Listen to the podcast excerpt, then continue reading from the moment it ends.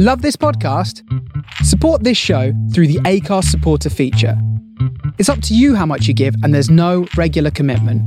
Just hit the link in the show description to support now.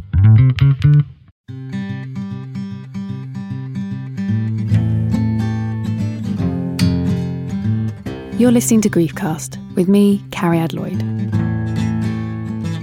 How do we grieve for someone?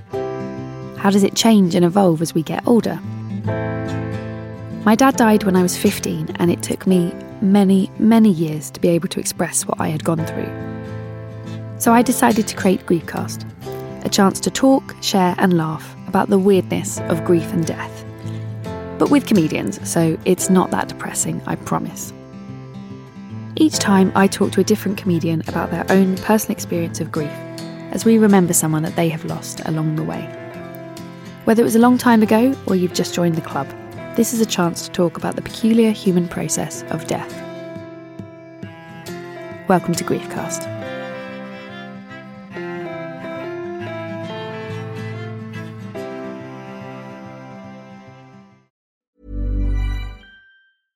Hey, I'm Ryan Reynolds. At Mint Mobile, we like to do the opposite of what Big Wireless does. They charge you a lot, we charge you a little. So naturally, when they announced they'd be raising their prices due to inflation, we decided to deflate our prices due to not hating you. That's right. We're cutting the price of Mint Unlimited from $30 a month to just $15 a month. Give it a try at mintmobile.com slash switch. $45 upfront for three months plus taxes and fees. Promo rate for new customers for limited time. Unlimited more than 40 gigabytes per month. Slows. Full terms at mintmobile.com. Many of us have those stubborn pounds that seem impossible to lose, no matter how good we eat or how hard we work out. My solution is PlushCare. PlushCare is a leading telehealth provider with doctors who are there for you day and night to partner with you in your weight loss journey. They can prescribe FDA-approved weight loss medications like Wegovy and Zepbound for those who qualify. Plus, they accept most insurance plans. To get started, visit plushcare.com slash weight loss. That's plushcare.com slash weight loss.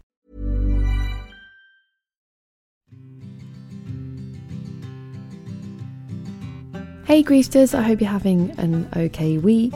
Um, I hope I don't sound too tired. I am unusually for me recording this directly after doing a show. Uh, I do a show called Ostentatious, which is an improvised Jane Austen comedy, which I don't often talk about here. it's not death related, but it's very cheery.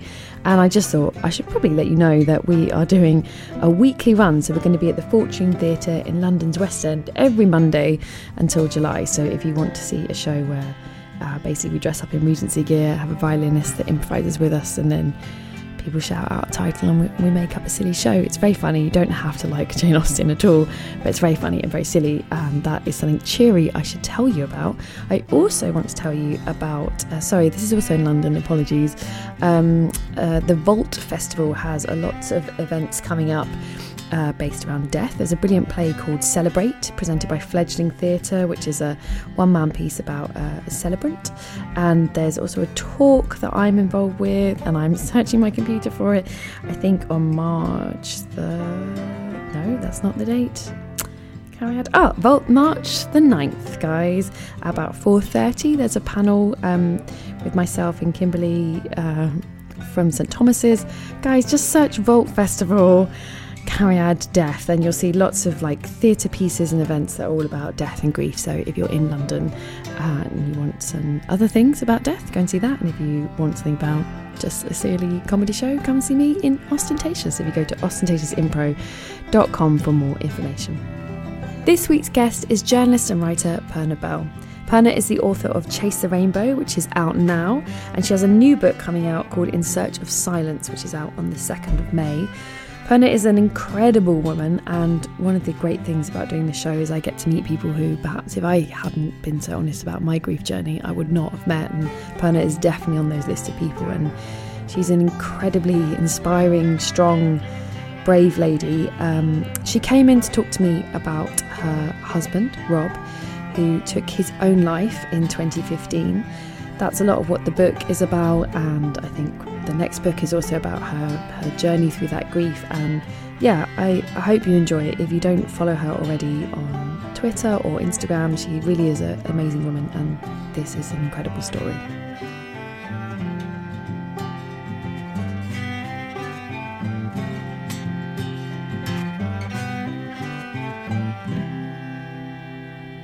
Welcome to Griefcast. I'm here today with author and journalist Per. oh, I knew it. I knew it. Perna? Yes. Yes. Perna Bell. Perna?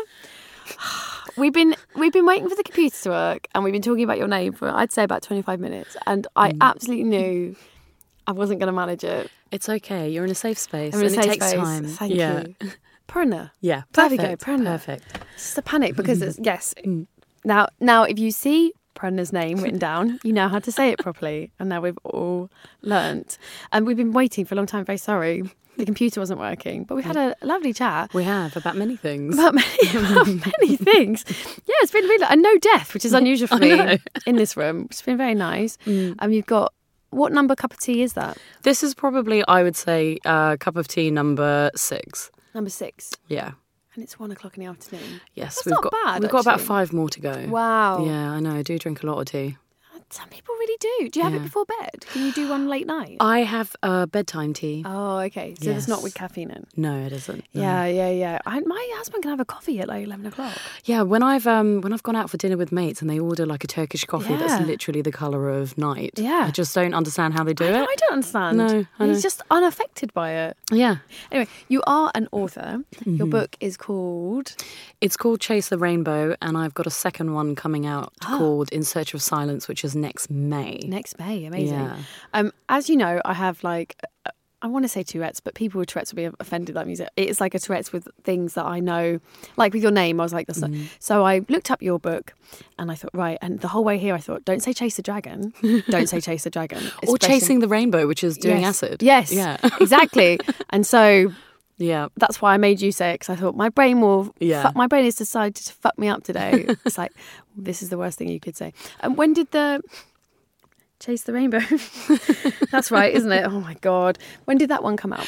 That came out in May 2017. So oh, okay, that was about sort of your story, but the new one is. And the new one is about moving on from that. So ah. that's basically pretty much about when you are recalibrating your mm. life after a massive event, so like a death, for example, um, and just I think figuring out what what my future looks like, and I because Yeah. I, think that um, I mean I know that we'll get into it, but I think a lot of gr- uh, what grief does for you is that it clears away a lot of the artifice. Yes. So I found that before um, things happened, that um, you know I I kind of did things subconsciously or unconsciously because I thought that's what I was supposed to do. Yeah, yeah. And when I experienced death, I just thought, not personally, sorry, because otherwise this would I'm be here with a ghost. She's being really cool about a lot of things. um, no, corporeally still here. Yeah. Um, but yeah, and I just kind of found that the more I hate the word normal, but the more normal I seem to other people, Mm. it just seemed like it was fair game for me to be back in that sardine run of what you're supposed to be working towards, which is either being in a relationship or doing this with your career or whatever. And I was like, no, I'm actually going to call bullshit on this because my experiences has widened a little bit. And the second book is basically following the the journey and the thought process around that. And I also quit my job, so I went traveling for about eight months. Yeah. Wow. Okay, right. Let's not jump ahead. Sorry, I'm I like. I know. I like to get linear. Yeah. Because otherwise, my brain panics. So, who are we remembering today? We are remembering my husband Rob, um, Rob Bell. He passed away in 2015 on May the 28th. So, really, not that long ago. It's very interesting though because when I speak to someone that Yeah. knows about death, such as yourself, Yeah. they get it and they understand That's that fresh. three, yeah, three and a half years is not a long Yeah, time. When I speak to someone, they're like, "Oh, that was a long time ago. Almost, Still almost talking about it. about it. Yeah, still banging on about it. Oh, are we? tell me about it when I'm like, Yeah. he died. My dad died 20 years ago. It's like they look at me like, wow, she is not okay. You're like, no, it's just a really massive thing. I'm probably gonna, no, hello, Yeah. come back. Yeah, I think yeah. that's very, especially to write a book that quickly as well. That's very um, amazing. But like, that's you. very. Yeah. You're still really processing a lot of stuff, right? Yes, definitely. I, I mean, I definitely still feel like there is stuff that hasn't quite been worked out yet. And I'm, and when I say that, I mean in terms of how I operate in the world and my relationships with people after it. But, and I'm sure I speak for a lot of other people when I say this, Cariad, is that this podcast is amazing because in the aftermath of Rob's death, there's a lot of talking I've done. I know we'll get to it, but there's a lot of talking I've done about, you know, circumstances and trying to raise awareness. But I've never really spoken about my own grief. Right, and yeah, yeah. I don't think people are doing it to be um, inconsiderate. And also because with death, it's lose lose, right? You can't win with me because, Yeah. like, you might risk offending me, you might risk not offending me or whatever. But um, I people kind of see me, and I think that they see that I'm not kind of crying, Mm. and I I think I seem fairly well put together. So I wonder if they're wondering or worrying that if they ask me directly about my grief, they'll be like. "That's the Yeah. thing that's going to make her go batshit." Yeah. So yeah, so it's actually really lovely to be in a space where I can actually talk about that. Well, you definitely can. Thanks. This You- is the place, man. This is Yeah. a safe space for you to talk about grief. Yeah. And a safe space for me to panic. And mispronounce my name. Oh my god. Regular listeners will know I do it every single week. And I'm here with oh god, please say their name going out. Every fucking week. Um, so let's go back a, a little bit more. So Rob, when did you when like how did you meet him? So we met in 2000 and latter end of 2008. Right, And okay. it was a blind date. Oh. Uh, really wasn't looking forward to it. it was, I mean, who does? Who does? Yeah. Yeah. Mutual friend set us up and she just completely ignored. So I'd said to this friend, I'd had a really crappy time with men.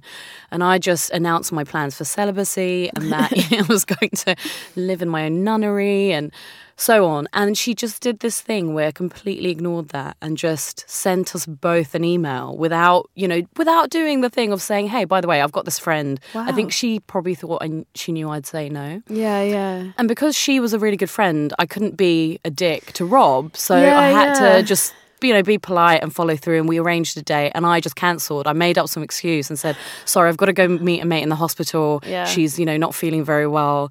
Um, and I knew he was going traveling for about three weeks. And I was like, he, there's no way. He's not going to have the attention span. He's not going to pick this up. And I've dealt with that situation. Bang on three weeks later, he comes back from his travel. So he'd gone to New York.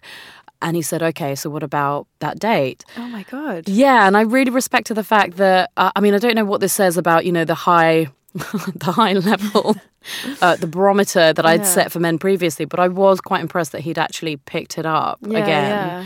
And he also knew that my hospital excuse was made up because it's pretty flimsy. Um, Yeah, yeah. And we went out on a date, and he surprised me in a number of ways.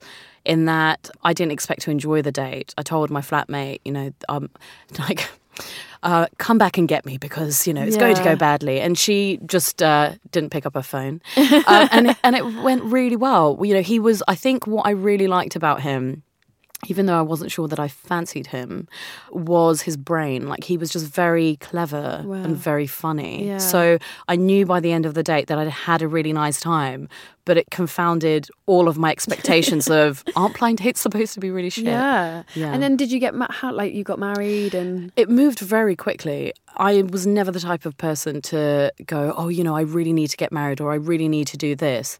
But I knew that my entire life I really wanted that kind of connection with someone. And so, and I also knew that when I met that other person, I would just know and it would progress really quickly. Mm.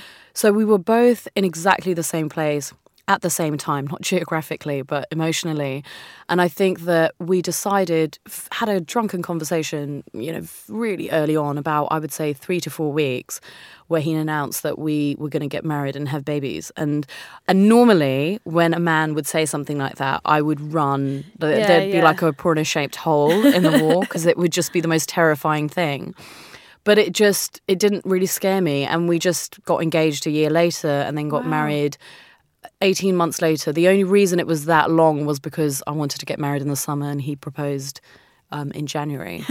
So yeah so we did i think from start to finish we were married and all of that was kind of done in about two and a half years of knowing each other. Yeah yeah, that's fast. It So then you kind yeah. of thought, right, this is my life. This is what we're going to do. Yeah. And I'm met the man and that's it. And It was very easy with him. So the thing that defined a lot of our relationship was that we would always say I love you to each other. And we would always be able to find the funny side of things. So there was a lot of having fun, like just genuine banter. And even when we kind of went through some difficult stuff, you know, we always managed to find uh, a, a kind of a I don't think it's a silver lining if it's funny, but do you know what I mean? Like there was yeah. always a, a there was always a lightness that we could find in it. And I think that when we got married, I just thought it was as simple as, and I, I guess I kind of feel like this about my best mate, if she's listening. Sorry to unsettle you, Mal. But it was easy, and I just didn't see that there would be a there would come a point where I would be tired of his company, or that I wouldn't ever want to not hang out with him. You know? it's like comfortable, which which sounds. yeah, I think sometimes people read that as like boring. But Yeah. it's like no, it's like I didn't. I'm not thinking about what to say next, or I'm not having to listen. I'm mm. just listening. yes, Like that's a very nice place to be Yeah. with a partner or a friend. Or, mm. yeah, you know, it's just when you go, oh, yeah, I didn't know it'd been an hour. Yeah. Like, oh, okay, yeah, yeah, exactly. Or just you know, always um, being able to bounce off ideas or things Yeah. that made me um, really angry. And he had this very good knack. I mean, it very, especially when I was super cranky or super grumpy, of being able to make me laugh and snap me out of it because it's just, it was that don't take yourself too seriously. And also, Yeah. by the way, here's some actually good constructive advice. Yeah. So I think I really miss, I really, really miss like having that, just having, being able to call him up or talk to him Yeah. about things because I think that that was the case for a lot of our relationship, you know, in terms of being able to just talk to each other about stuff. And we didn't really argue. So this was the Mm. other thing. I don't think that there were things that because I know the distinction between when you're in a in a relationship and you suppress stuff that's Yeah, like yeah. driving you absolutely crazy. And I think my view, as was his, was that we had arrived at a point in being an adult where if you actually talked about the thing that was bothering you, then you wouldn't really bicker or you wouldn't really yeah. get antsy about it. And actually, that's something that I pretty much take into my friendships uh, and my other relationships now, where I just think, actually, if this thing is going to fester, it's not going to be good. Yeah. Yeah. Yeah, it's hard. The thing with sometimes with grief, it's hard to because you can just say, "Oh, I miss them," and it's like not enough, is it? Because I remember um, being in the car with my mum after my dad died, and something came in my brain. I and my dad was one of those people just was very just knew a lot of stuff, and my mum doesn't. She's very smart but in a very different way, and um, just like you have one of those thoughts where you're like.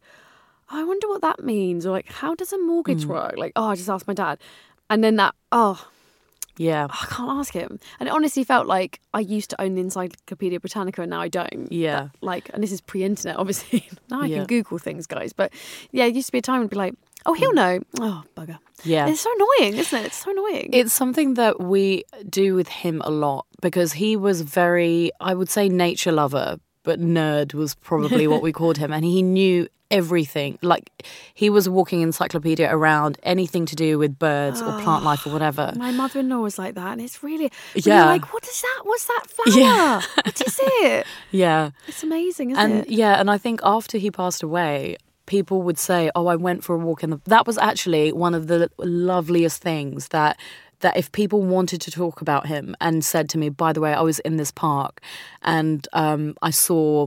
I don't know, some random fern or whatever, and I wanted to ask Rob, or I thought of Rob, or I saw this. And I think that for me was, um, and that still continues to be actually something that um, I see him in a lot of that stuff. I went on a trek to Nepal last year and I didn't know that. So, in my head, when you hire a guide, to me, a guide is someone that, you know, has, I don't know, bare minimum interest in nature. yeah, but- maybe some things. Some Yeah, thoughts. no, that that's not the case. Uh, that's not necessarily the case in Nepal because their function is to get you accommodation and make sure that you don't die and Yeah, other yeah. things. Um, so I po- I saw this bird and I'm pretty sure it was an eagle. And I asked my guide and I said, "Oh, by the way." Um, uh, do you know what bird that is? And he points at it and he he literally said, "Yes, bird." And I was like, "Oh, Rob." That's so. Yeah. It's nice you can laugh because it is one of those funny things. You're just like, what else can you do? Yeah. It's so hard. So what what happened? Mm, okay. So around two and a half, I would say two and a half years into our marriage. So for all of me saying that, you know, we could talk about things with each other, the huge caveat around that is, um, which is why I also talk a lot about men's mental health, is so Rob had depression, which I knew about because he told me fairly on in our relationship. But my understanding of depression was pretty poor back then. Right, Didn't yeah. really know what it entailed. Definitely didn't know what clinical depression was.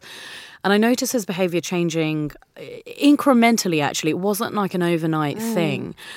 And I know this because I keep a diary, and so that's been a very useful, Wow, yeah, To anchor. literally go back and go, what exactly. because also you can romanticize certain Yeah. aspects about a person you know that sometimes helps you through grief but sometimes it, it actually makes it pretty difficult to move on from certain things. So i'm very glad that i kept those in a nutshell around that i noticed that increasingly he was just super withdrawn didn't Mm. really socialize with any of his friends and um, seemed to have insomnia but also seemed to be quite sick you know just um, stomach cramps couldn't really move etc etc and he did have depression but long story short is i think it was like a fourth weekend in a row of him being in bed and i just said and I knew that there was something going on, but he wasn't telling me what it was. And I just said, "Look, you need to tell me, as your I'm your spouse, and so the whole um, get up is that you can tell me stuff, and I don't run away from it. I'm supposed to help you through it." And eventually, he told me that in addition to having depression, he had also been harboring a three-year heroin addiction, which is pretty full on. Wow, it's very full on, and um, and there was a lot of just shock and disbelief. So he'd been taking that before he met you? So he had always been um, recreational, I would say. Uh, I knew that he had been recreational with drug use. My take on it is that I don't really do drugs. And so when we met, because I think it was for me, he was that guy who, you know, would smoke weed, but like in the morning. And I just, uh, and normally that would have been a red flag for me, but he, so much of himself was sorted in other ways.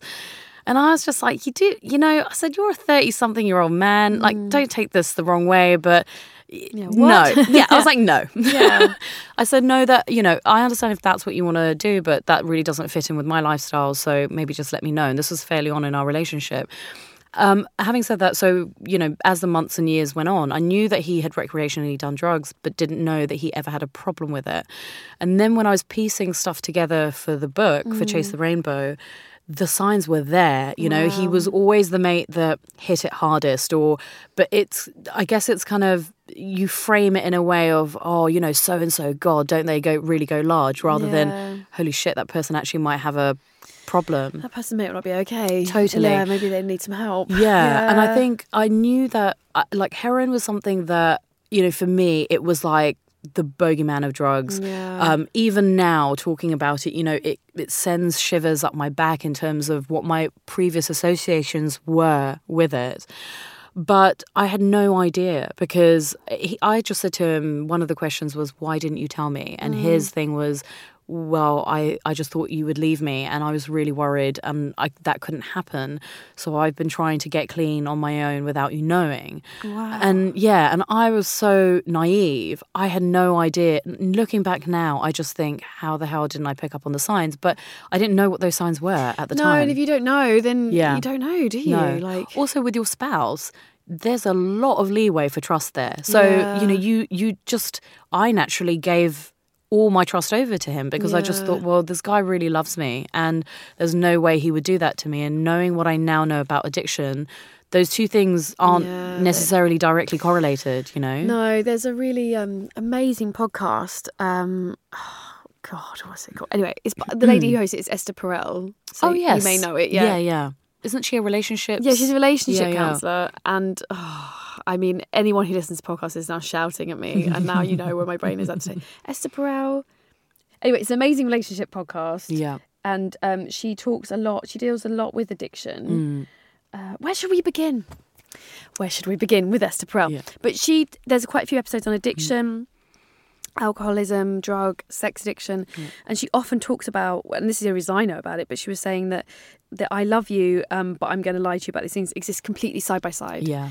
And the partner will often be like, "But that means you don't love me." Yeah. And the addict and Esther are like, "No." Yeah. It doesn't. Totally They different. exist absolutely together Yeah. in the same world, and for them, that's their truth. Yeah. And I think it must, yeah, God, it must be so hard because your standard of love is like, but if you love me, you wouldn't do this, you wouldn't Yeah. Mm. lie to me, and they have a prop, a, you know, Yeah. an addiction. It's Well, um, there was a psychiatrist that I spoke to for research for the book, um, Dr. William Shanahan, who is um, a legend when it comes to this stuff. Because I was trying to work out Yeah. the. Basically, to try and disentangle the lying from the love. Yeah. And he just said, look, what was he lying about? If what he was lying about was anything around the addiction, which is how it works, mm. then he said, then it's really not to do with love at all. He mm. just said, you know, that is the majority of the reason why addicts lie because they don't want you to find out what's going on. And that actually gave me some relief, to be perfectly honest, because I think there was a lot that I was questioning.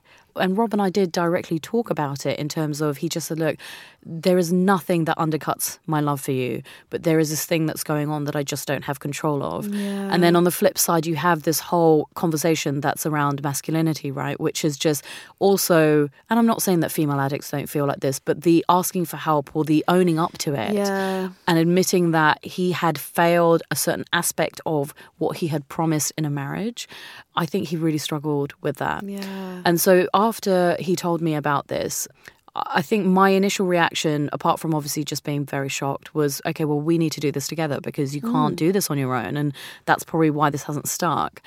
And I helped him with his recovery for, I would say, about 18 months. But as a lot of people who know anything about addiction knows, it- there's a lot of relapse and there's a lot of recovery. And for me, the thing that I found personally to take on that was very stressful was um, the lying that came around the relapse. Yeah. And I think the la- the final straw for me was when we were thinking about trying for kids, and I realized that the lie that he'd made about his recovery was because he didn't really want us to go backwards, to use hmm. his words. And I just thought, actually, I can't do this. And and if he's going to recover, then he needs to do this for himself, not because he's scared of losing me and our yeah. marriage. So we had a separation. Did you tell people at the time? Did you have people you could talk to about Um, Not it? not a huge number. I There's mean, so much shame attached to addiction. yeah as well. i mean the fact that uh, if i if you had told me at that time that i would be sitting here talking to someone about this there was no way my brain could have wrapped itself Yeah. around that fact and at the time a handful of people knew because i was really worried that um, if rob and i fully believe that he could recover from his addiction um, and i didn't want him to be shunned and i wanted us to still be able to go to people's houses Mm. Yeah. and for them not to look at him differently, you know. And so there were there were literally, I would say, about five people who maybe knew. My parents didn't know. His parents did, um, and they are back in New Zealand, which is where he's from. He's from New Zealand. But that was pretty hard actually because Yeah. it was trying to help him with recovery, doing a very busy job at the time. And then just knowing that in my personal life, you know, people are asking us questions like, "Oh, so when are you having kids? And what's happening there? And um, you know, um, Mm. yeah, you and you're already house?" grieving the loss of some, but like I think that's another aspect of grief of like you're grieving the loss of that man you thought he was Mm. Yeah. and the life you thought you were going to have and the husband you thought you'd married and all of that stuff is having to be reassessed so yeah yeah that must be because so yeah hard. you're absolutely right because i guess that's what grief is it's loss it's is loss, of a yeah. future that for example i thought we would have kids because Yeah. but then i think it's it dawned on me that we probably wouldn't because i think even he knew that he wasn't in a position Yeah. to be able to do that but also the loss of that purity that i felt in believing him and Yeah. and you know being able to trust someone that implicitly. I mean, the thing is, it's hard to say because I haven't been in a relationship since, but I am pretty resilient when it comes to.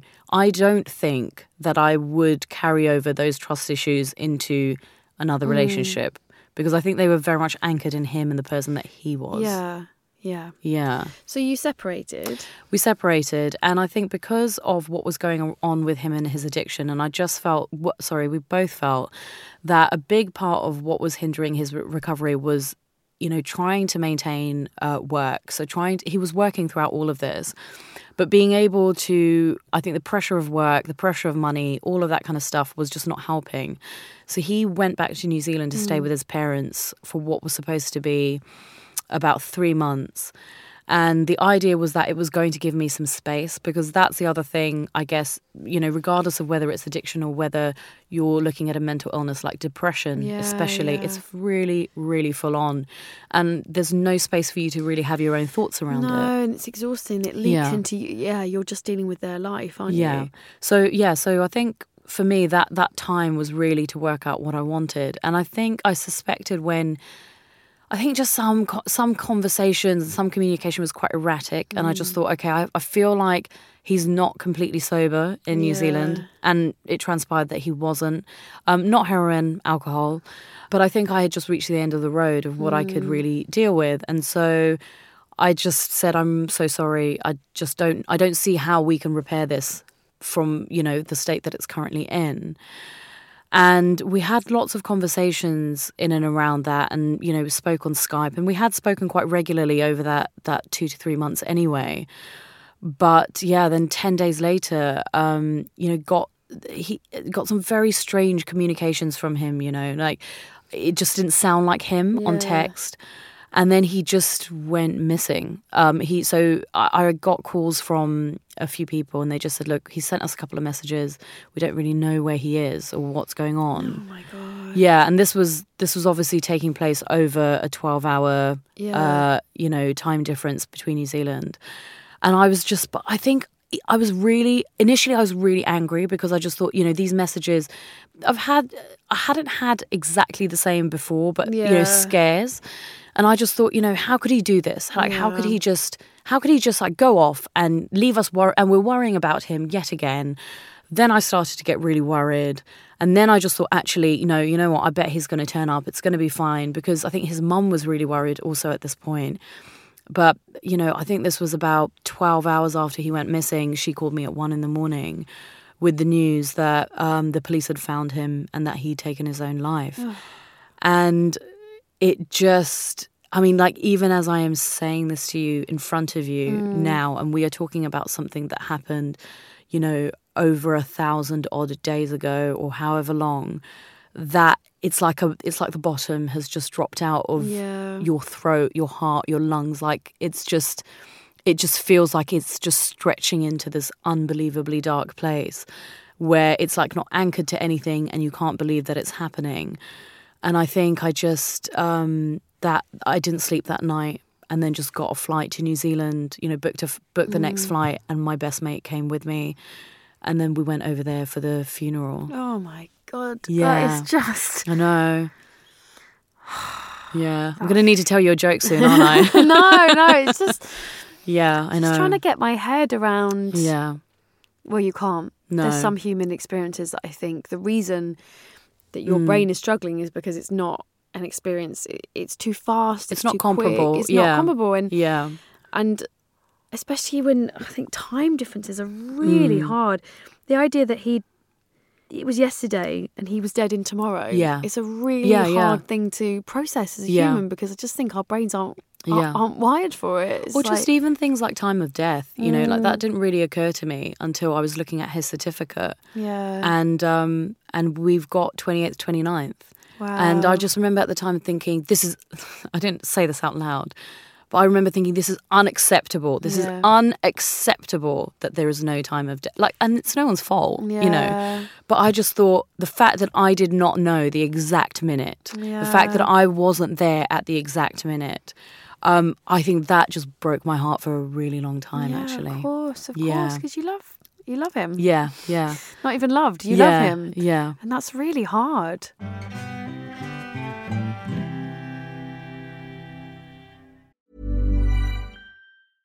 Hey, I'm Ryan Reynolds. At Mint Mobile, we like to do the opposite of what Big Wireless does. They charge you a lot, we charge you a little. So naturally, when they announced they'd be raising their prices due to inflation, we decided to deflate our prices due to not hating you.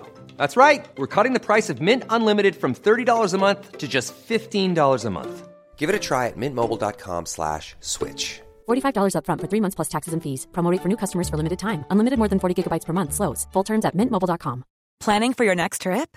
Elevate your travel style with Quince. Quince has all the jet setting essentials you'll want for your next getaway, like European linen, premium luggage options, buttery soft Italian leather bags, and so much more. And is all priced at 50 to 80% less than similar brands. Plus, Quince only works with factories that use safe and ethical manufacturing practices. Pack your bags with high-quality essentials you'll be wearing for vacations to come with Quince. Go to quince.com slash pack for free shipping and 365-day returns. Welcome back to Griefcast with Cariad Lloyd. So you go all Yeah. that way. I mean, that flight must have been a fucking. I hope you watched some comedy on the plane. Well- or did you just bawl your eyes out? It's fucking Oscar season, so everything was very weighty. I'm just going to put that out there, okay? So I was initially, I just went into, uh, no, I'll be fine. I'm going to Oh, get on the flight on my own. It's going to be fine. Yeah. And I could hear my family. So by some sheer coincidence. I think because I was just going through the separation, so my family knew it was a tough time. So I was actually staying at my parents' house, Wow. and my sister was had decided to come and visit and was staying for the night with my niece, who was so weeny. I mean, she would have been, I think, like ten months or something like that. So when all of this happened, they were all there at the same time. I mean, I honestly don't know what I would have done if they hadn't been there. Sometimes the universe works magically. It- it really it? does, It's yeah. Like, well, I think we all need to be near this person right yes, now. Yeah. yeah. And I remember pacing up and down on the landing because I could hear them talking about me. And, and basically, my parents were like, "Listen, uh, we've we've asked her if she wants us to come with us with her, but she's said adamantly no." And I could hear my sister going, "Well, but this is the time that someone needs to be with her, so I'm sorry, someone has to go with her." And I just remember thinking, "I'm not a baby, you know, even though I am the baby of a family." But I just remember getting very indignant. But you can't see what you look like. No. I think that's the thing with in trauma, in grief.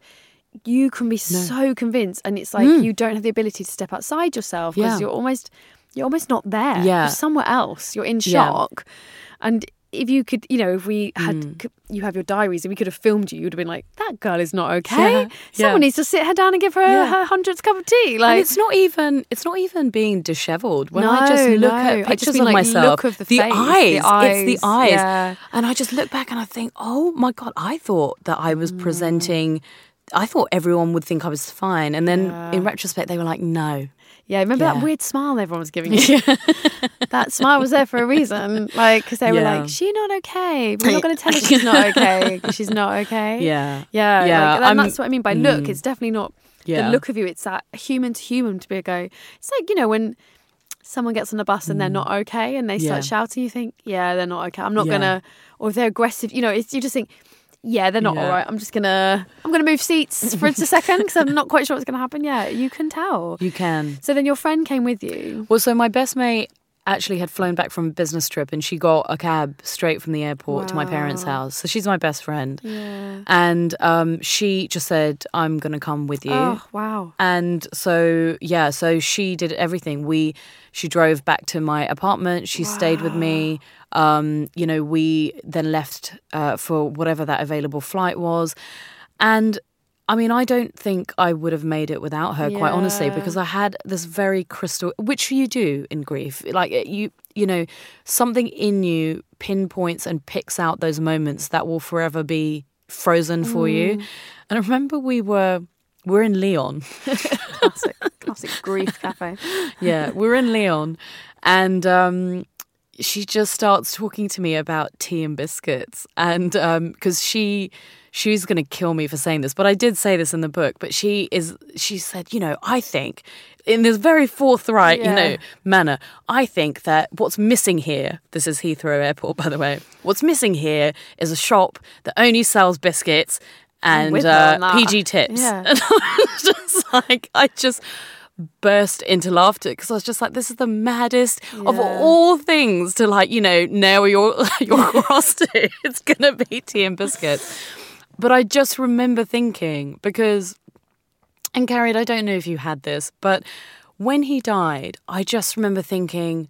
Fuck, I'm never gonna laugh again. Yeah. Like laughter is such a hugely important part of of who I am and how I Mm. process things. And I just remember thinking, you know, what if I never lo- what if I never find anything funny?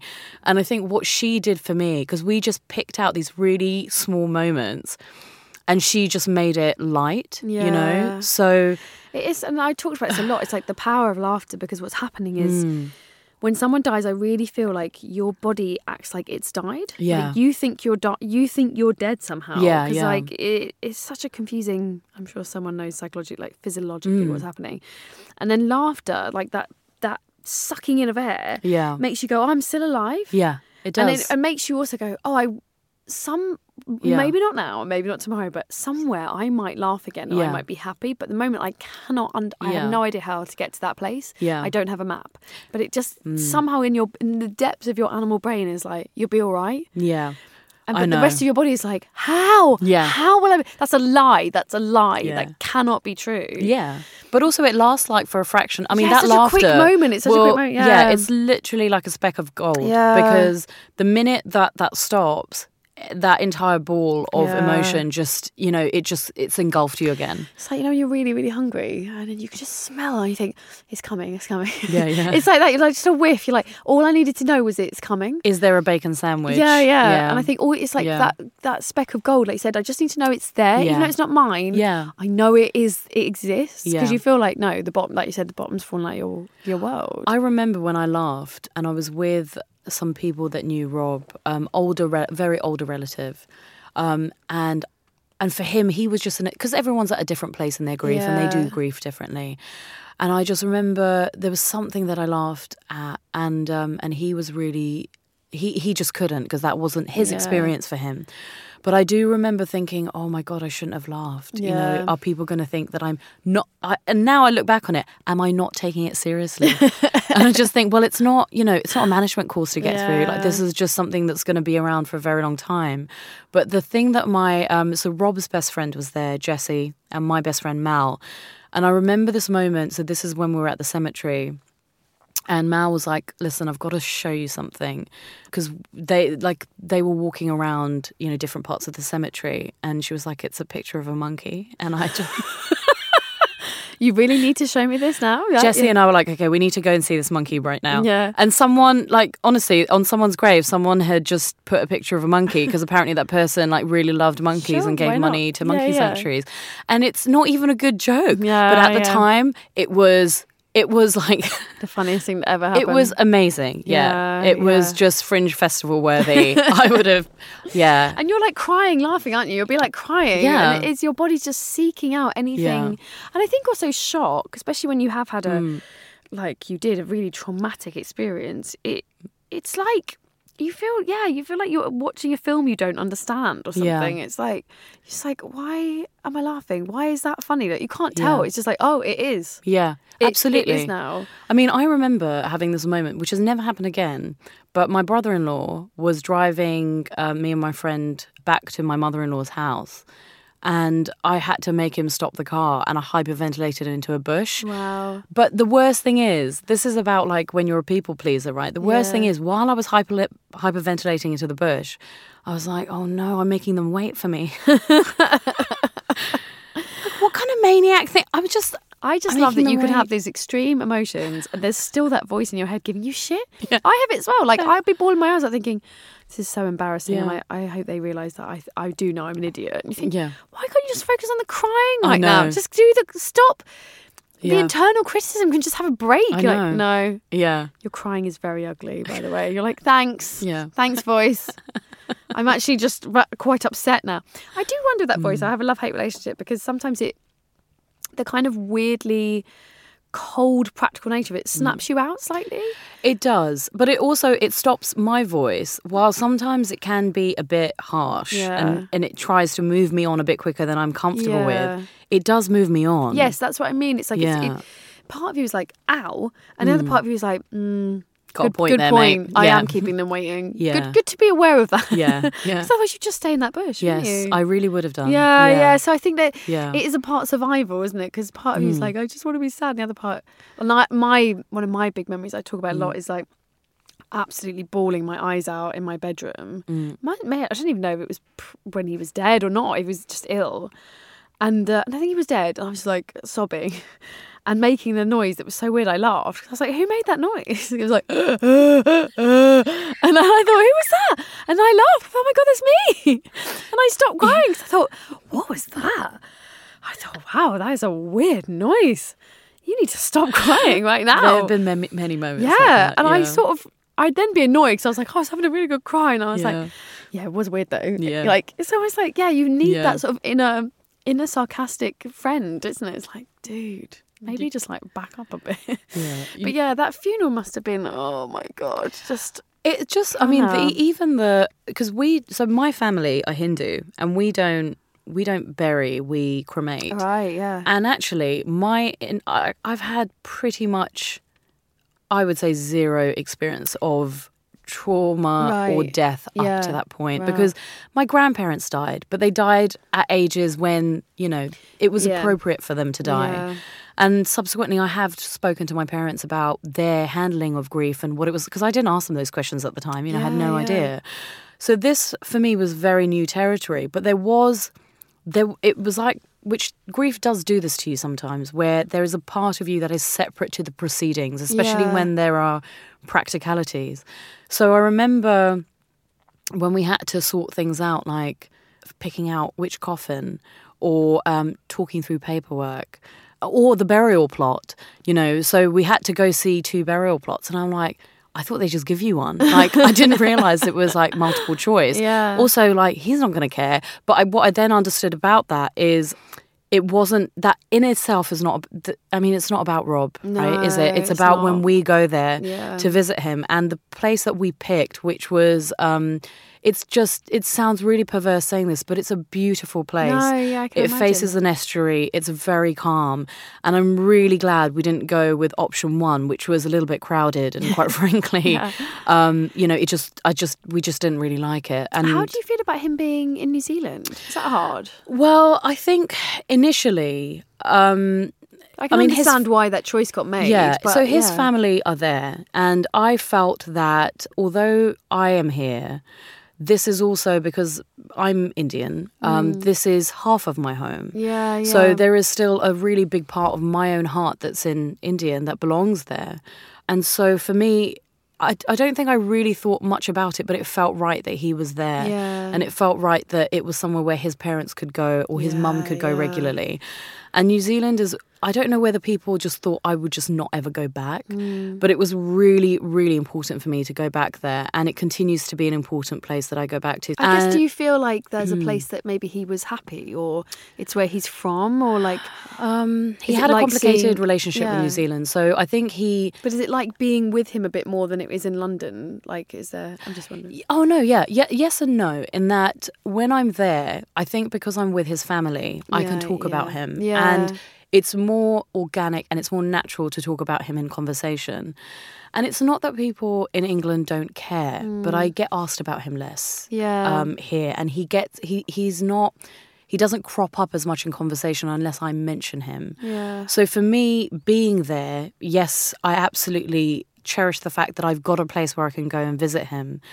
But also for me, it's that entire experience of being in New Zealand that's wrapped around in him and his Mm. family, who are my family, and so on. So actually, there's a great comfort that I get from from just being there. Yeah. I think. But there are places here. I mean, all of our relationship was here. Yeah. So there are places all around London that I'll go that will remind me of him, not in a bad way. But I suppose then it's just you and not him. Yes. Whereas in New Zealand, you get to Yeah. say, and and uh, maybe I think that must be very important to have him reflected back at you as well by. Yeah. people who did absolutely know him and knew a bit of him that you didn't know because they knew him Yeah. before you knew him. So Yeah, but it's also, I think it's an interesting observation about how people think about grief, in that I think some people were quite surprised that I was going back to New Zealand. Um, so, what had happened was after he passed away, I went back to New Zealand nine months later because I just couldn't really deal with being in London. So, I, I had a six week break from work. And then when I decided to quit my job, I decided that New Zealand was going to be one of those places, and it definitely features in the second book, and also because it's got the most amazing landscape. And I think some people just thought that me going back there meant that I wasn't really moving on, and I was just fine. give it. She's only, it only just Uh, happened. yeah, give thanks. her a break. Thanks, Jesus. Christ! Thank you. mo- Why did you have to move on so quickly? Thank you. If it was heartbreak, I think your friends would still be like, "Oh, you know, she really had a heartbroken Yeah. three years ago," and you did have your heartbroken Yeah. three years because he died. Yeah. So I just find it so weird. Can I record you on my phone and just play this to people? Exactly, like, Yeah. dudes. Yeah. Like, I moving mean, on. Like, I mean, I get it. It comes from a place of care, and it comes from a place again of survival. Of like, in Mm. Yeah. the, you know, I'm always talking about this, but like. Back in the day when we were all tribes, and what they'd be trying to tell you is like you need to move so Yeah. we can carry on surviving. Yeah. And by literally move on, we Yeah. Mm. need to move away from this place where someone died. But we don't live like that anymore. Well, like, you you're catching me at a point where I'm not in angry mode because it does. So for some reason, I couldn't explain why. I just I'm quite kind of calm and forgiving around stuff. But when I'm in angry mode, oh, oh baby. I, I know angry mode Yeah. is. It's impressive. Isn't yeah, it? w- angry mode me is if you haven't gone through the exact same thing that I've gone through, I don't give a fuck about what you, you have to say about how I'm processing my grief. Like that's Yeah. Mm. my that's when I get really angry about it because I just think I could understand if I didn't go back to work or if I was actively, I don't know, like self medicating with alcohol or Yeah, drugs or yeah. just basically not really functioning. But there, there is a part of me that just kind of thinks, what what is it going to take? Like, what do I need to do? Do you want me to like apply? Is there a card that I can apply for that says not as fucked as she was, you know, three years ago, doing Yeah. okay? And they're, oh, it's come back now. There it is. Yep, angry mode, back into it. But yeah, and there, and I and I, but I also do understand that completely the counterweight to that is all that is is just love, and all that is is someone wanting you to just be the person that you were or to be Yeah. okay. But it, it's it, the anger I think comes from not it, because they're not acknowledging you're never going to be that person mm. again, and then they're not acknowledging the reason that is. Yeah. is because someone died. Yes. So then you feel mad because Yeah. you're like you're acting like I should be the same. Yeah. Which the only way I could be is if they were still alive. So have are they dead or not dead? Yeah. And it's like something in your brain that's where you get across because you're like don't don't tempt me with Yeah. that notion that they're not dead. Yeah. Because that's of course what I want. So when you open that door of like, remember what you used to be? You're like, yes, of course I do. I was happy. Why are you showing me that door again? Like I have to be here. I have to. So in a way, I used to get so angry. And I'd be like, I need you to acknowledge the Yeah. reason I'm angry. Someone died. Yeah. And when they try and shush it, that's how I felt like I was being shushed or just not allowed to speak. And I was like, you make me feel crazy because Yeah. you make me feel like it didn't happen or he didn't matter or it wasn't important. Absolutely. You want And- people to go, yeah, yeah. you should be fucking angry. Yeah. You're like, yes, thank you. Yeah. Now I'm calm because you've acknowledged it. but it's when it's like tried to repress it. and it you know, and when someone does um when someone does do that so when they do actually acknowledge it, it your anger like my anger dissipates, Mm. dissipates. really quickly just goes. yeah And then they're trying to dissipate it. You're like, but the only way to dissipate the anger Yeah. is to say, yeah, you Yeah. should be angry. That's okay. It's all right. But when everyone says like, don't like, yeah, don't be angry. Move on. it's amazing the minute someone just says i'm sorry to hear that and you know i'm sorry that you're going through this Mm. it just you can't you can't be angry in response to that because that's just someone trying to just offer you a bit of empathy and care I was. This is a very stupid example, but I'm great at them. Mm. I was on the bus the other day, and you know when a bus driver does something annoying, and then you like the whole bus gets so angry, and um. And she missed. She just drove past the stop. And everyone was like dinging the bell. And this is London. So, and everyone was like, "You missed the stop!" And I dinged the bell. And everyone was like, "I." And the lady like pulled in. This lady. She went, "What happened?" And they were like, "You missed the stop." She went, "Oh, I'm so sorry." She said, "Did I? I didn't even realise." And then the whole bus started laughing because you're so used to drivers instantly arguing back with you. Oh, you didn't ding bell. And we were all Yeah. laughing. She went, oh, she said, oh, I'm new to this route. I I'm really that. sorry. And I was like, wow, that hmm. was like the quick, Yeah. like everyone on the bus was really happy. And we all got off the bus going, oh, did you? she doesn't know the 43. You've got to stop there. bet the people back at that bus stop though weren't thinking Yeah. those thoughts No, no. yeah, but I just yeah, thought, yeah. I was like, God, that is the most clearest example I've ever had of just, I'm sorry. yeah I'm sorry. I get that, and I know that this is what this pod- podcast is also about in terms of that whole taboo. But I mean, even now, when I hear that someone, a loved one of someone that I know Mm. has died, or even if it's someone that I don't personally know, there is a part of me that just goes back into that. Oh, I don't know if I should say something. You know, I Oh, don't want to. yeah. And then I just the other part of me, it just gives me a proverbial kick. Mm, yeah. You know, up the butt, and I just and then the words just come out, and I just say, I'm really sorry to hear that happen to you because that was probably. I mean, especially a suicide. People just don't know what to say, and they don't say anything, and then that just and makes you were you feel. separated as well. So there's that, mm, like, the, Yeah. that people are quite like, we're Yeah. married. Should I, what do I say? yeah. Is he husband? Like, Yeah. Mm. people, as soon as the etiquette, it's like what we talked about at the beginning with your name, because I mess it up. I'm, I'm like, just Yeah. don't say it. Yeah. Just don't say Pu- Poorna's name. Yeah. And it's like, you again, you understand where it comes from, but it's so painful when people don't acknowledge it. It It is. must have been hard for you. That how did you feel? Um, oh, I mean, it's a stupid question, but how did you feel the fact that you were separated and he was in New Zealand when he died? That must have been another another mm. level of grief to process. So for me, interestingly, around that, there was no real distinction because I think what had happened was with the separation, it wasn't like things had moved so beyond beyond Yeah. that point where I didn't feel like we were married. No. and we literally were in contact every single day. Yeah. So we would Skype about twice a week, and we were in yeah, and we definitely had some form of communication every day. When I told him that I didn't think that we could work things out, I think it was about seven to eight days had passed in that time. So when he passed away, I still felt that we were married, you know, because yeah. just not enough time had passed and our relationship was super intense.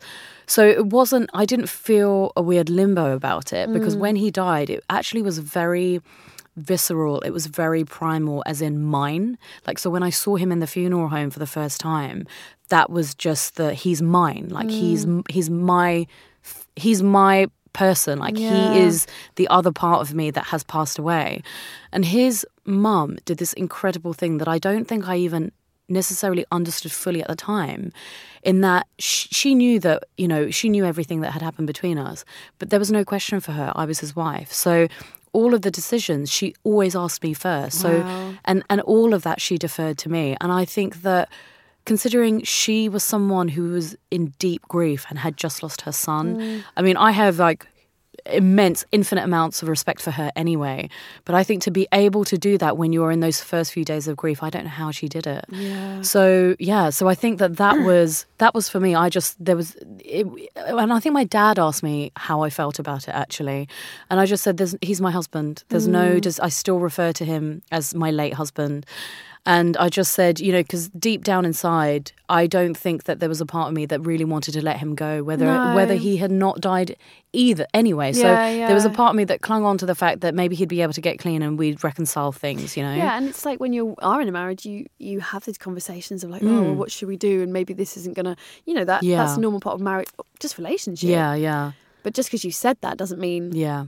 Oh well, we were not together. It's like, Yeah. that's not how. it Because also, I think from memory, this is why the timelines for me are unclear. We were separated, but we still lived in the same house for the first month of that separation. right, yeah, So it was all very, it was all very messy. But I definitely remember uh, in the aftermath because no one really asked me about that. I think they were slightly scared to ask me that. But definitely, I felt that not only was a grief like that taboo, but I just felt the nature in which he died was viewed as being shameful. Yeah. And that's that's not from any one person and it's not definitely not from anyone in my social circle or my friends and family, but that's the rhetoric that we have around that kind of death. Really. yeah, and it's it's difficult as well because there's two things going on there, I suppose, as well. Like you know, he took his own life, and there was a drug problem going on, which are both Mm. Things that people find hard to talk about Yeah. anyway. Absolutely. and I, I've said this before, like when you're somebody dies of cancer or, you know, a mm. heart attack, it's obviously awful. But when I get asked, I don't have that moment of how are you going to react when I say this? Mm. Like I, it never crosses my mind ever. I just go, oh, pancreatic cancer. The thing I'm thinking, oh, I have to tell you I was 15. Like that's Yeah. the, my little chunk. But that's nothing compared to having to mm. go, I'm going to have to say this and I'm going to have to say this, which, yeah, that's, it's just people finding it so hard to talk about. And I, it's like we hate not knowing what to say so much. Like if we could just be comfortable in that awkwardness, if we could just be like, if they could meet you, Poorna, and you could say that to them, and they could just be like, oh, I don't know what to say. I wasn't expected to say that, and that could be okay Yeah. with them. But that that's what I think sets people off. They're like, Mm. I've let I've let Poorna down. I didn't say the right thing. I don't know what to say. It's not my equipment. I'm angry. Why did she tell me? Oh God! Like all this panic goes on, Yeah. rather than just going, oh bloody hell. But I, I know uh, the one thing I would, my takeaway from all of this, which I, I'm sure you have done this with people, and I feel like I've, one of your guests has spoken about doing this, is that when I now know that someone else doesn't know what to do in a scenario like that, so a friend of mine whose daughter passed away, my friend didn't know what to do with his friend in terms Right, of yeah. reaching out and so on. And, th- and I felt able and capable to say, this is you don't have to this isn't a hard and fast rule but this is what i would advise you you, become the grief elder of the village. Oh, you do, yes. You're like- like I am the sage. Yeah, like you Um, know, like yeah. there's there used to be Yeah. midwives that were like, um, I've been through this, and then you're like, hello, welcome. How can I help you with the death problem today? Yes. Yeah, I will guide you through this. Yeah. Um, and this is so that you can preserve your friendship because stuff like that, it does, you know, in so much as a lot of that is very hazy and there are Mm. certain details. So someone will say to me, Oh, I met you around this time. I have no recollection who that Yeah, person was. But on the other hand, there are bits that I remember with, it makes me sound like, you know, some kind of vengeful maniac. but there are but the bits that I pain, it hurts because you're you've got Yeah. like. uh, You know, all of the skin is Mm. off. You're down to like sinew and muscle. So when someone says something painful, it fucking hurts. And I've quoted people on this from school Yeah. because it's still, it, even though I can say they didn't know and I understand, at the time it was very painful. And so I think when you do become a grief elder, you're like, I just don't want anyone else to go through that. Yeah. Please go round to their house with some food. Yeah. Please send them a card. Please just squeeze their hand. You know, hmm. say I'm sorry to hear that. Say you know you you're, you're just thinking I hope someone doesn't have to have what I had. So yeah, it doesn't make you hmm. sound vengeful. The what was what was the worst? Do you want to share? I am going to share Yeah, the worst. do, so actually, the worst thing I think that someone has said to me was actually something someone that I didn't know. So it was a breakfast meeting. So at the time I was working as the executive editor for HuffPost. There was a very strong line between my professional life and my personal life, even though you know I have written about it on the site. Uh, sorry, it my grief and Rob and so on. But it was a breakfast meeting in Soho House.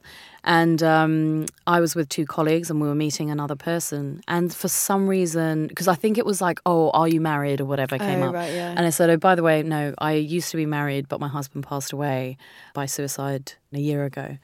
And this woman actually said, if you don't mind me asking, how did he do it? And my colleagues just, I could just, one of them just put her hand like on my back. wow.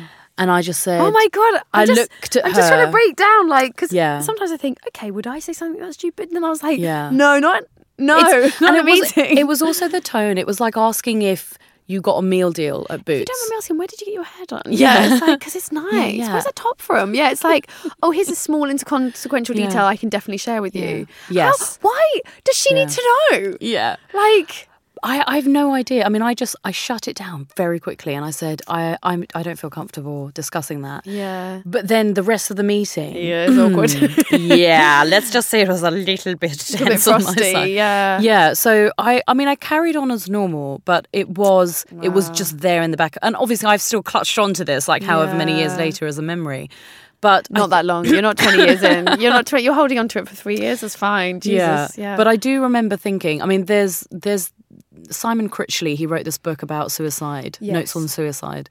And he did say that suicide has this peculiar effect on people in that it either makes them loquacious, Mm. um, a less polite word for me on loquacious would be verbal diarrhea in Yeah, this woman's case, or it makes them reticent. So they just, you know, they clam up and they don't want any, they don't want to talk about it. They don't, they don't know how to. yeah. Uh, but that lady, and so I, again, similar scenario in my um, in my role as the grief elder was when someone that we knew, I didn't know them personally, but friend of a friend again passed away by suicide, and um, and my friend was asking me, and I just said, I know you want to know how. You can never ask that question. it Yeah, has to be volunteered, because I just said for some people it can be hugely triggering. Well, I and this again, grief elders can learn too. Mm. Yeah. Um, my wonderful friend Jen Offord came on the show, and her brother Mm. Took his own life when we were at university together. Okay. So I've known Jen for a very long time, and I said to her. I'd started grief cast and I was like, oh, Jen, come and do this. She does another amazing podcast called Standard Issue Podcast. And um, I was like, oh, Jen, yeah, you know, oh, my old pal. And we were doing the show and I said, oh, I know what happened, but I was thinking, oh, my listeners, you know, get I like to get the narrative. And I asked her and she she had to say to me, she's like, Cariad, you can't ask me that. And I was like, Wow. oh. And we kept it in the show because I thought, that's so embarrassing. I don't want that in the show. I don't want people, oh God. But I thought, no, other people need to know. Yeah. And I think I was asking more because I was like, I wouldn't have asked at a breakfast meeting. Please don't judge me. but because I was like, oh, it's Jen, and I'm Mm. just trying to get everybody to know the situation, and because I know. Yeah. And then she said to me, she was like, yeah, it's just like. She was, Jen's very funny. She's like, it's just kind of bad suicide etiquette. Like, it's just like not, it's just not cool. And I was like, thank you, because again, Yeah. Mm. we don't talk about it, so we don't know, so people panic. Yeah. And I think I've had it, I mean, not to compare, but I've had it similarly. Sometimes people decide to be very interested and they're like, oh, so what did he die of? I'm like, oh, pancreatic cancer. And they're like, oh, right. And so what treatment was he having? Or like, Oh, and I- Lord. And I think, oh, okay. Well, so he, yeah, he had hmm. chemo. Oh, right. And so it didn't work. And I think, you don't, why do you need the details? And I think, you're really making me pick apart a corpse here. Like, Yeah. cancer's enough, isn't it? Hmm. Unless you, you know, work for PCUK or something. You're like, oh, I actually work in that field and I know stuff. Then I'm, of course, if I'm at a event, I'm like, yeah, sure, we'll talk about Yeah. it. But yeah, I've a couple of times thought, I don't see why you need, and I don't think you want them, but I think you're panicking. Like yeah, said, so they just keep asking questions. But I think it's a real. I just Yeah. think people don't know. You don't, don't ask. The the I mean, with suicide, the only explanation that I can have as Mm. to why it's the question you never ask is because there are so grief generally. I mean, I realize that you know grief is is a tough. It's a tough thing overall Yeah. to deal with. But the thing with suicide as a death is, um, and I know this because I am an inveterate Googler. Yeah. So I wanted to what, rationalize, you know, how long was I going to feel like X and Y and Z? And obviously that goes completely out of the window. But suicide is a bereavement that takes uh, longer. It takes longer because Mm, yeah. it's it's a it's a trauma, right? In terms of like the, usually things that have led up to it and then subsequently afterwards and so of on. course, yeah, I've never really thought about it in those terms. So when when you're asking that question, you're basically asking about the darkest sing, and it's a singular point because there will always be that moment where, for everyone, it's different. But you're asking about the darkest singular point of that entire grief experience. Mm. And so for me, I am know that I'm never going to ever be in a room alone with that woman Yeah. ever again. But I think it's that she didn't. It, it it was the tone for me. Yeah, it wasn't yeah. even that someone said something dumb like this is exactly the same as my pet dying or Yeah, whatever. yeah, yeah. It's just which I've had quite a lot of that. Yeah. Um, it's it's it's someone who just kind of framed it as in you know in a very flippant way. I think that's it. It's it's it's tone, and again, Mm. Saying sorry. Like it's to. I I really like. I don't mind people making mistakes. With we talked about this in a live episode of like, oh, what do you say? And some people hate being said. Mm. I'm so sorry for your loss. Some people love it. Like, I just think it's important to to kind of suss it out. And if you'd said I feel uncomfortable, I hope that she would have gone. Oh, I'm really sorry. I'm not very good at talking about this, or I made a mistake. I didn't realise. Like it's just you want. She didn't. Uh, yeah, you I can get that gauge that from my expression. Yeah, but it's Yeah. like that's the thing of like if we're going to continue this conversation, which we should do because it's so helpful, you have to be willing to learn. And I that's why I kept that bit in with Jen because I thought, God, I'm such a you know, I can talk about mums and dads till the cows come home because it's my experience. But I was struggling talking about suicide because I haven't been affected by it in But- the same way that Jen had. But I guess conversely, there is so my parents are both alive and well. There is so much about your experience Of course, that I wouldn't yeah, understand, and I definitely. probably might clonk in there Yeah. and not not. But I not think that's the thing. It's just being able to go. And this is again Yeah. in this world we live in with language at the moment being so flammable. Mm. It's like it, we should be able to make a mistake because we're humans, Yeah. and then have someone go, "Oh, hey, um, it's a little bit offensive to say that these days." And have someone go, "Oh gosh, sorry, I didn't know." And then the person who said. The person who was upset, I feel, should be able to go, okay, cool. I told you you didn't know. And the person who made a mistake should go, okay, cool. I didn't know. Rather than like, what a what a fucking asshole. They Yeah, said that yeah. word, and you're like, obviously there's, there's uh, you know, some words you, we all know but it's just that thing of like it needs to be i don't know like a bit of empathy and forgiveness and i i really i Hmm. really don't mind if people are if people yeah you said clonking and say the wrong thing if they i have had people go oh sorry i I I don't really know how to talk about it. Then I'm like, oh, don't really, don't worry about it. Like, it's Yeah, of course you don't. It's about um, listening. So Yeah, if, yeah. the thing, I, and I think this could be applied to so many different things, not just grief. Mm. But it's about you just need someone to listen. They don't always have to have an opinion or a say on it. Yes, yes, especially yes. if you're telling them something that has upset you or the reasons behind. Like especially if you have taken the time Mm. to explain something to someone, you know, as neutrally as you possibly can, that person has a responsibility to listen. That's actually something that one of the most valuable things I think I've learned out of this whole experience. Mm. yeah, I think that's incredibly. incredible to remain neutral. Yeah. it's bloody hard, isn't it? Like I said, we all get so emotional, Mm. understandably. But I think, God, like, well, I, I just think you're incredible. Thank Oh, Cool Karen. I'm getting I there. think the pronunciation of my name is incredible. Thank See, you. I've learned, and I'm okay, and I'm sorry I got it wrong. I'm sorry. Um, no, I do, and I I think it is not easy to go through grief anyway. But what you've been through, and the fact that you are here, looking lovely, Thank you. and talking about it. and I think we should celebrate that. And and it doesn't mm-hmm. denigrate your love for Rob or him. It doesn't mean you didn't care at all. It just means like, well, well done you, because this is hard, and you're you're doing it. You're standing up. Thank I Carrie, do. that's incredibly I kind. do. I think that's true. That's how I feel because I just think you're really and I hate using this phrase because I don't think it's a very good phrase, but like you're fresh out of the box. That's what I would Yeah. say. But I think doesn't sound like a coffin, so I'm trying to work on it. But you are fresh out of the box. Yeah. It doesn't sound like a coffin. It sounds like I don't know if you ever watched Erie, Indiana, where those uh, Yes! people were in Tupperware boxes. Oh my god! there we go. I love Yeah. that episode. I know, me too. If you haven't watched Erie, Indiana, you're missing out. Do you remember when the dogs got braces? The boy got braces and he could hear dogs, and the dogs were trying to kill him. I know. I really want to rewatch the entire thing. They're really good I know. episodes. Anyway, side note. um, so the book is called Chase the Rainbow, Yes, And it's it available is. now? It is out on paperback now. paperback now, Mm. and the other one is called It's called In Search of Silence, Search of- and that's on pre-order, and that's out next May. Next May. Well, Poorna, thank you so much for coming to talk to me about Rob. Thank you so much for having me. You can follow Poorna on Twitter and Instagram at Poornabell. That's P O O R N A B E L L. Her book, Chase the Rainbow uh, One Man's Journey with Mental Health, told by the woman who loved him, is out now in paperback. And her second one, In Search of Silence, comes out on the 2nd of May. Um, any information on that I have talked about and you don't know what I'm talking about, please feel free to tweet me at the Griefcast or go to Instagram at the Griefcast, or remember you can always email us thegriefcast at gmail.com. Music was provided by the Glue Ensemble. The show was edited by Kate Holland with thanks to Whistledown Studios. And remember, you are not alone.